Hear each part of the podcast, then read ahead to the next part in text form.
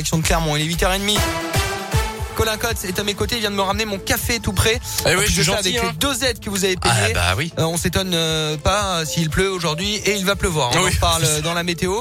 Il y a également la minute éco de Jean-Baptiste Jurao et le journal complet. Donc Colin Cotte, allez-y. Et à la une ce matin, on entrevoit peut-être enfin le bout du tunnel. La situation sanitaire continue de s'améliorer en France. Baisse du nombre de malades à l'hôpital, du taux de positivité et des taux d'incidence également. Une tendance qui pourrait donc pousser le gouvernement à adapter les restrictions sanitaires prochainement, Oui, c'est ce qu'a laissé entendre le porte-parole du gouvernement, Gabriel Attal, hier sur BFM TV, avec sur la table l'idée d'un pass sanitaire local. La mesure serait évoquée dès mercredi en Conseil de défense. En gros, les mesures de restriction pourraient être assouplies dans les secteurs où les taux d'incidence sont les plus faibles. Une trentaine de départements ont un taux inférieur à 50 cas pour 200 000 habitants. Seuls trois départements sont toujours au-dessus de la barre des 200, les Bouches-du-Rhône, la Martinique et la Guyane. Nos départements pourraient être concernés par ces allègements puisque les deux plus mauvais élèves de la région, le Rhône et l'Ardèche, culminent à 90 cas pour 100 000 habitants.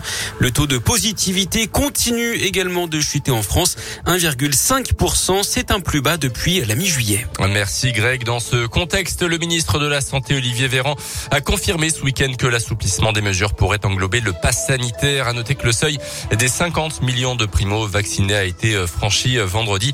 À noter également que Santé publique France notait un point d'alerte quand même dans son dernier point hebdomadaire la semaine dernière. Le nombre de contaminations reste élevé chez les jeunes adultes et les moins de 18 ans. Reste de l'actu, chez nous, un automobiliste de 32 ans dans un état critique après un accident de la route dans la nuit de samedi à dimanche entre Chap et Enza. D'après les premiers éléments, il aurait perdu le contrôle de son véhicule alors qu'il était seul à bord. Sa voiture aurait ensuite percuté un arbre avant de s'immobiliser sur le bas-côté. Le jeune homme a été transporté au CHU de Clermont. Autre accident justement dans le quartier de Montferrand à Clermont, une perte de contrôle rue des Fossés.